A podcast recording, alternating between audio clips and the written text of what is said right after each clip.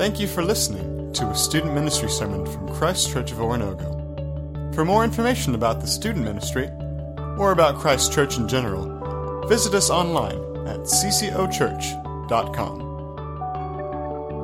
And now, here's this week's student ministry sermon. If you don't hear anything else tonight, hear this Jesus redeems our story to make us holy. Jesus redeems our story to make us holy. Let's pray for tonight.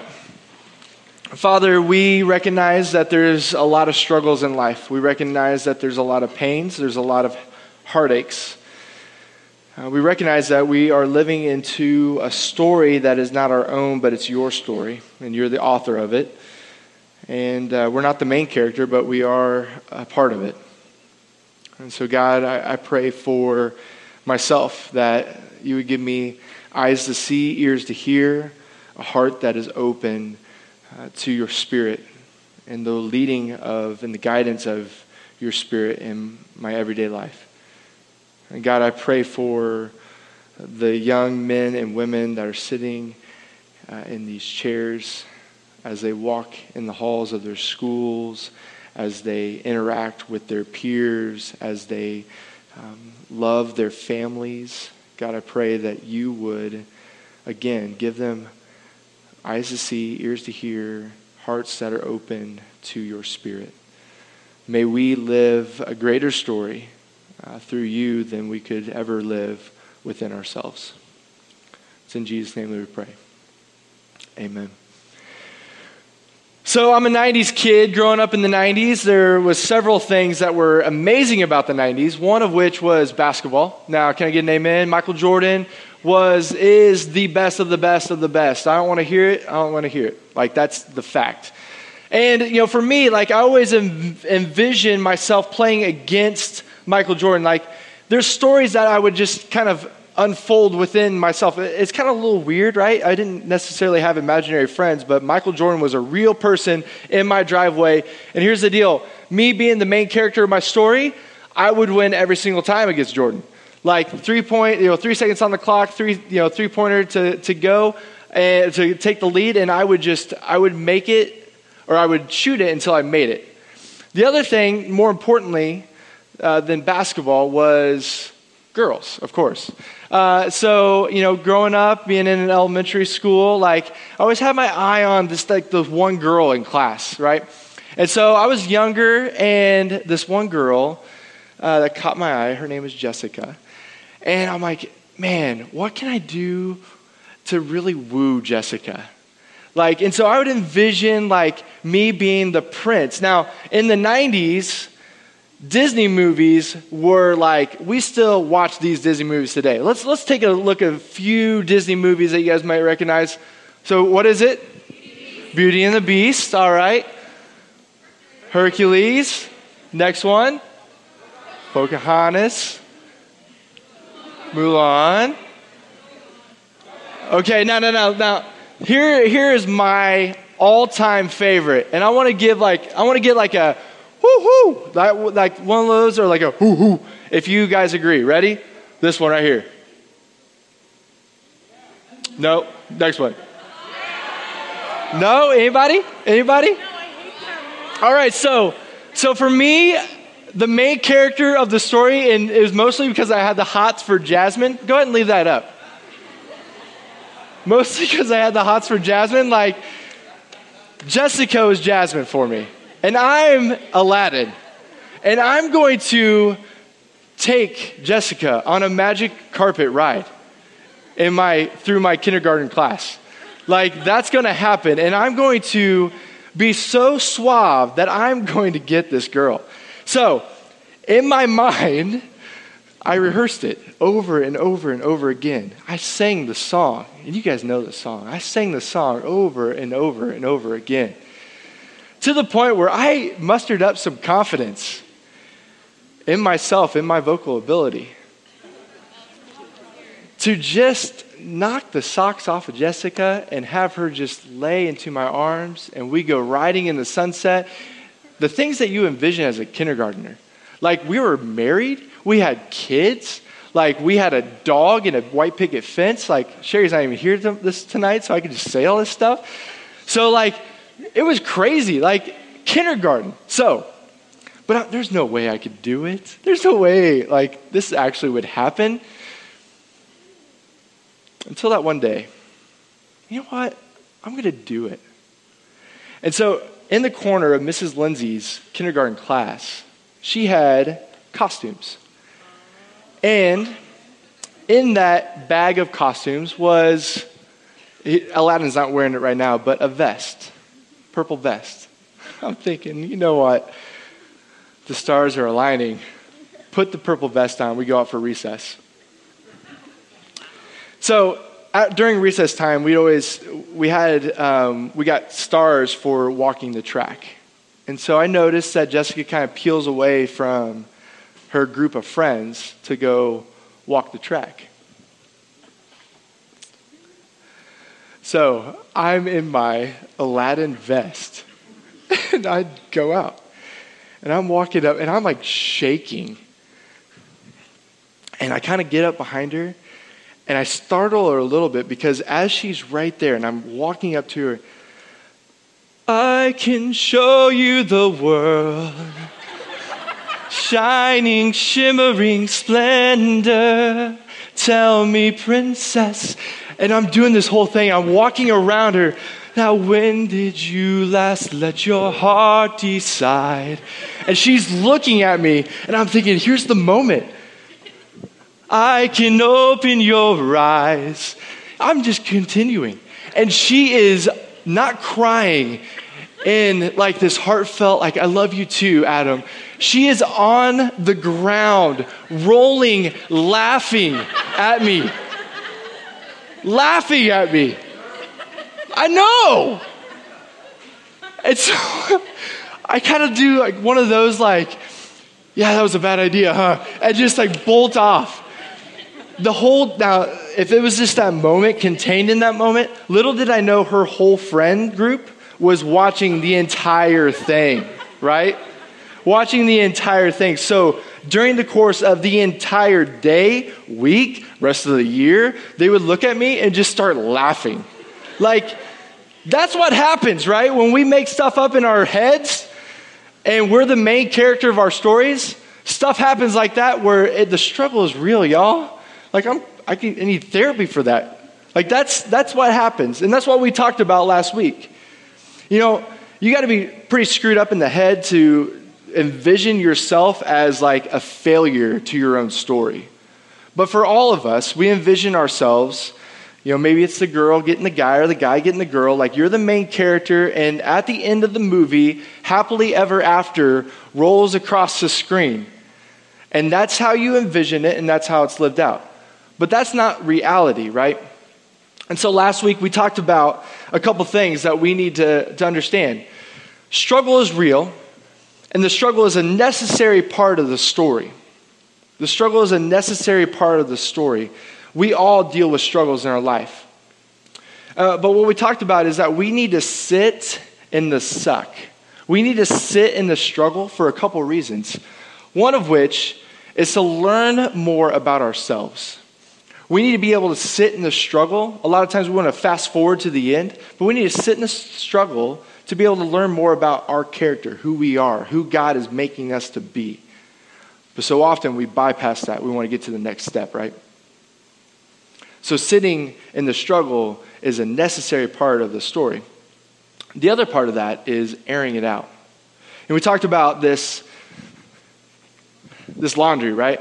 These struggles that we have and oftentimes, what we do is we take this, this basket of laundry and we throw it over to the corner of our room. We're hoping that it won't stink. But the reality is, it starts to stink up our lives. Stink up the room, starts to stink up the house. Everybody's mad about it. Nobody likes this. Starts to stink up our lives in a way that we got to do something about it. And so we talked about airing it out. We talked about getting that stuff out and being able to share something that's going on with us, the struggle that's happening within us with somebody around us. Who did that last week? Who did that last week? That was a challenge for us. Who did that last week? Because here's the, here's the deal that's dangerous about this, this laundry basket.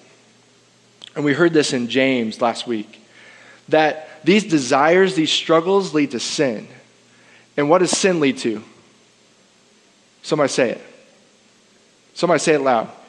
Death. Sin leads to death. I don't know about you, but I don't, I don't really care for death, right? But what happens? What happened this week? Did we actually share it with somebody? No, we kept it in. We didn't air it out. If you're the only one that knows something about yourself in a, in a struggle way, it is a very, very dangerous place to be. So, what do we do with our struggles? What do we do with the fact that we need to air it out? We need to talk about it. Because it's not just airing it out with other people. Ultimately, it's airing it out to Jesus. It's, it's being able to tell, tell Jesus what we're going through. And you might be able to say right now, like, oh, dude, Jesus knows everything. I don't need to tell him. Jesus can't heal what we don't reveal. I'll say that again. Jesus can't heal what we don't reveal. Jesus knows everything. But the reality is, he wants to heal everything when we reveal it to him. Jesus redeems our story to make us holy. So, over the course of the semester, we're going to be looking at some disciples. We're going to be looking at some people that don't have it all together, but we read them through Scripture, and we've maybe heightened their character in some ways to be a little fictional. But the reality is, they're just like you and me. They go through all the turmoil, all the struggle. And Jesus takes their story and he redeems them to be holy, to be set apart, to be new. I, I think Paul describes it well, and I want you guys to read it with me on the screen in Titus chapter 2. Let's read it. For the grace of God has appeared that offers salvation to all people. It teaches us to say no to ungodliness and worldly passions and to live self controlled, upright, and godly lives in this present age. While we wait for the blessed hope, the appearing of the glory of our great God and Savior Jesus Christ, who gave himself for us to redeem us from all wickedness and to purify us for himself a people that are his very own, eager to do what is good. I want to jump back to that first part. See, let's look at that first part again. It says, it comes, it, comes to a crossroad here, because we talked about this last week with struggle. Struggle can either lead to sin or lead to redemption. It's very easy for us to slip down to the fact that it leads to sin, which leads to death, or it can come to a place where it's used for God's glory. And I think the pivotal point is what's going to make us happy or what's going to make God happy? What's going to make us happy or what's going to make us holy? And so when we see that first part there, it says, uh, it teaches us to say no to ungodliness and worldly passions. That's what's going to make us happy. The ungodliness, the worldly passions, the things that all of us are not immune to, right? We, we, don't, we can't just like bypass that. Every, every adult in this room knows that. Every, everybody knows that, right? I know that. There's not a day that goes by that I can't just remove myself from this, these desires, these temptations, these struggles. So the question is is that going to lead me to happiness? And then it goes to say, and to live self controlled, upright, and godly lives in the present age. That, that's a life of holiness. So, am I living a life of happiness or am I living a life of holiness? You know, what we hide, what we hide in here, Jesus can't heal, right? And so often we put this in the deepest, darkest corners of our life. And the reality is, we need to take this junk and to be able to put it in here and say, you know what? Jesus, you're going to wash me clean. I believe that this, all the junk that's in here, all the dirt and filth that's in the basket, If I put it in here, if I give it to you, you're going to wash it clean. It's going to be absolutely clean, absolutely white. But see, the, the reality is this, and this is unfortunate for us, because what we do with our faith is we leave it here. We say, I'm good. I'm white as snow. Every single struggle, every single sin that you've ever committed, ever, or ever will commit, has been dealt with, has been washed clean. We threw it in. We gave our lives up. We said yes to Jesus. We got baptized. It's been washed clean. But does the story stop there? I don't know about you, but I thought that my story stopped there when I got baptized as a sophomore in high school. I thought my story stopped there in the, in the reality of that everything was going to be good. That I could just stop, pause, or push pause, or push fast forward and say happily ever after. But life sucks, right? And so there's struggles. And so we go from what we talked about last week loneliness, being kicked out. This loneliness creeps in. You know, it's, it's not a matter of just being lonely, but also judging. And loneliness can't stay up here, right? Loneliness can't stay up here, judgment can't stay up here. The reality is, we try to make this a point of happiness. When we say, man, I, I get a sense of happiness when I judge other people, I kick other people out. Or I get a sense of happiness when I hate the other person for making me feel lonely. So we got to take this and we got to throw it in the washer.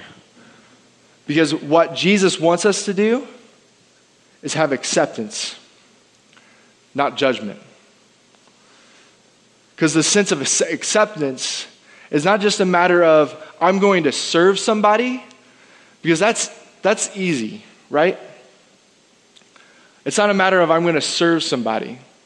Because we can even, even have this entitlement picture or, this view of ourselves of like, oh, I'm going to go serve this lowly freshman over here because he really needs me. It's not about serving, it's about being with, about belonging to. And there's a huge distinction between the two. What would it look like to be with or belong to somebody? You know, Paul says it in 2 Corinthians chapter 5. He says, um, he says this, he says, From now on, we regard no one from a worldly point of view. We regard no one from a worldly point of view. You know, maybe, maybe it's this. Maybe he takes our selfishness, our arrogance. Maybe he takes our selfishness and our arrogance. And, and here's the deal with this maybe you're toting around a false image of yourself. Your self awareness is so screwed up because of all the things that people have said about you. And so you puff yourself up, and that's all you can think about is how you are the best, you are the smartest, you are the most talented, you are the most gifted, you are the most athletic. And that arrogance, that selfishness is continually built and built and built. Or maybe you're on the flip side. All you can think about is how you're not that. And either way, that makes you happy. That makes you have a sense of identity. And Jesus wants to take our story and make us holy. And Jesus wants to give us a dose of humility. You know, C.S. Lewis said this. He said, um, The story of holiness is not one of thinking of yourself, uh, thinking less of yourself, but thinking of yourself less. Not thinking less of yourself, but thinking of yourself less. What would it look like for you tomorrow, this week, to think about the person sitting to your left or to your right? What would it look like for you to think about somebody that's across the room right now that you are at odds with? To think about their hurt, their pain. What would it look like for you to think about the things that are going on in their lives, your family's life, your brother, your sister's life? Jesus is redeeming us to humility. No, he takes our doubt. He takes our doubt. Maybe you're in a season of life right now where stuff just doesn't, life just doesn't make sense. And you can't get over the fact that you are not in control of your life. And you find happiness with controlling every little thing at every one, every little time, right? Every little step of the way, you're in control. And you find enjoyment in that, happiness in that. Or maybe it's on the flip side, where you're mad right now. Maybe you're at, the, at a place right now where you're mad at you're mad at God, you're mad at your family, you're mad at your friends, you're mad at the church. And doubt is the struggle that's creeping in. This doesn't belong on the clothesline, right? This belongs in the washer because doubt, Jesus wants to redeem us to trust. Jesus wants to redeem us to trust. You know, maybe Jesus hasn't been a presence in your life, which is where a lot of doubt comes in. You haven't seen him, you haven't heard from him, you haven't seen him in friends or your community. What would it look like to trust that Jesus is with you every step of the way? That every struggle, every pain, every sorrow, every frustration, Jesus is right there with you to trust. Dallas Willard says this Our failure to hear his voice when we want to is due to the fact that we do not, in general, want to hear it. That we want it only when we think we need it. Jesus is redeeming us to trust. Last one. Maybe our struggle is a big mouth. Jesus redeems our story to make us holy. And we go from big mouth to a big faith. Here's the thing about a big mouth. And in the psychology world, there's actual evidence that when we talk about something that we're going to do, we trick our minds to think that we actually did it. When we talk about something, anything, even to ourselves or out loud, when we talk about things that we're going to do, we trick our minds to actually think that we accomplished it when we have done nothing. Nothing. And I'm with you on this one. This is me. I have big dreams. Who else has big dreams? Who else has great ambition? Who else after move has said, I'm going to do X, Y, and Z, right? And we trick ourselves with a big mouth. Jesus redeems our story to make us holy, to give us big faith. You know what? You may not have the plan all in place, you may not have it all together. But Jesus wants to use you in your schools, in your homes. He wants us to step out in faith. I want for people to see my actions and say, I'm sorry, I can't hear you because your actions are speaking louder, too loud, or louder than your words.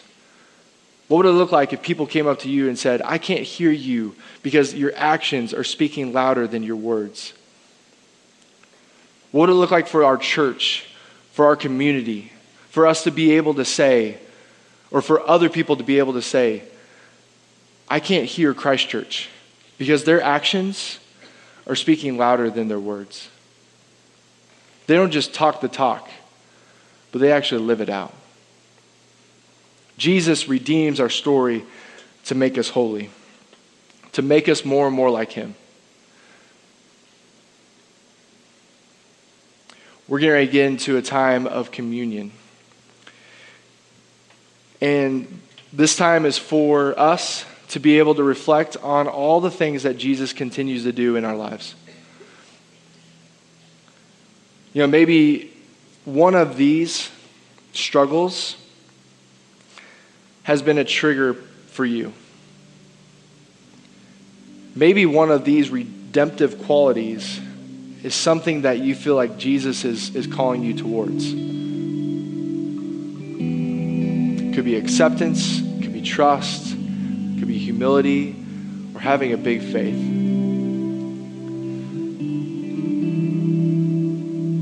As we partake in communion, uh, what we do here at Christ Church is, is we take uh, the bread uh, that represents the body of Jesus, and we take the juice, we, we dip the bread in the juice, which the juice represents the blood of Jesus.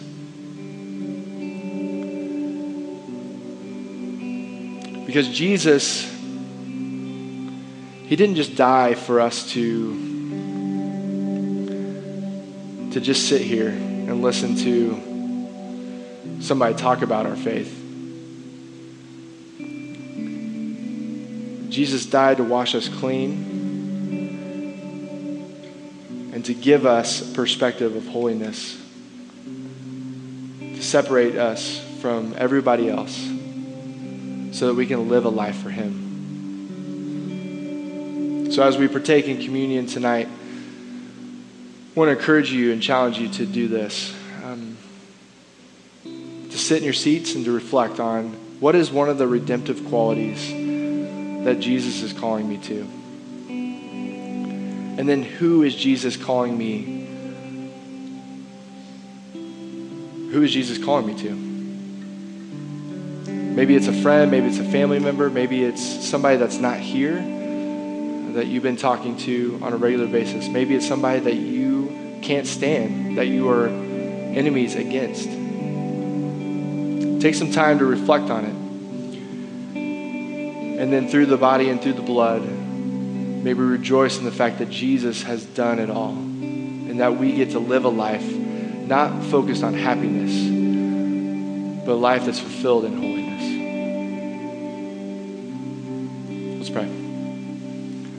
Father, we praise you for meeting us where we are. And God, we thank you so much for Jesus who continues to make all things new.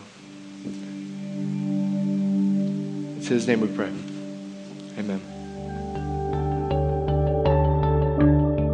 Thank you for listening to a student ministry sermon from Christ Church of Oronogo. For more information about the student ministry or about Christ Church in general, visit us online at ccochurch.com.